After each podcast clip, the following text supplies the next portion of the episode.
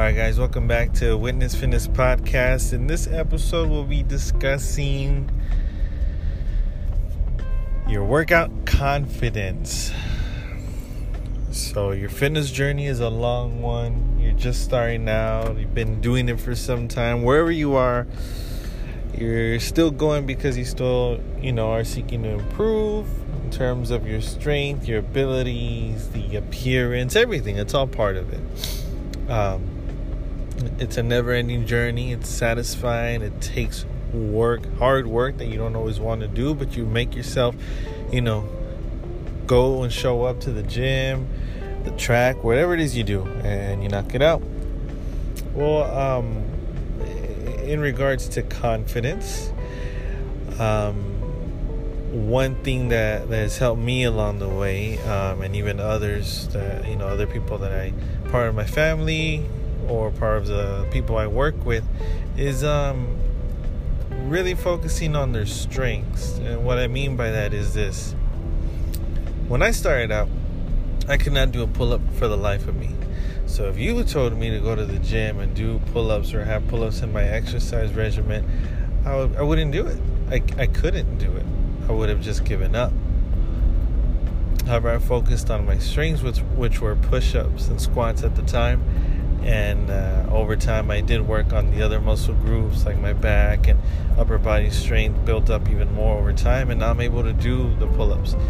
I even get I'm, even able to get people to do pull-ups who felt that they couldn't do one. Um, so confidence it, it, does start with you, but um, if you're timid and you have someone that you can ask for help, ask them. Go work out with them, join them for their session, ask them for tips.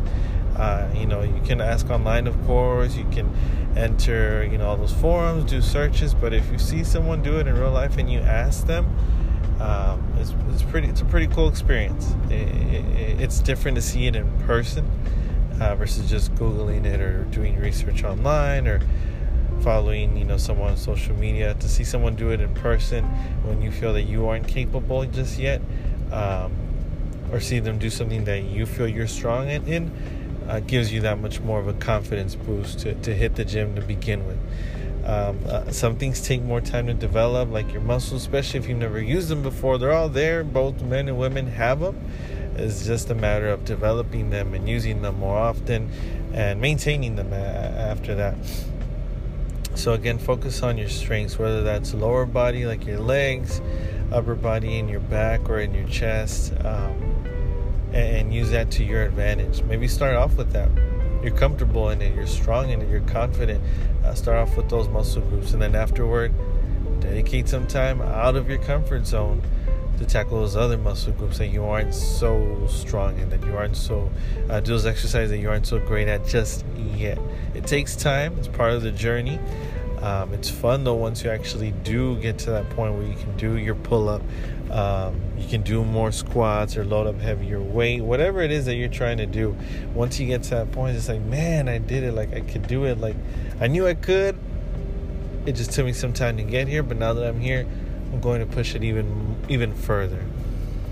So yeah, guys, uh, focus on that. Focus on your strengths. Don't focus on man everything that's just I suck at or that I can't do very well or can't do at all. So what's the point? If we do that, whether it's in fitness or anything in life, we'll never get anywhere. We're not a walking list of failures or things that we can't do at all. Um, just continue to grow, continue to learn, and use that to your advantage to, um, again, use your strengths to boost your confidence and try other things after as well. Well, that's it for this one, guys. This short podcast. I uh, hope you have another great day. Stay blessed.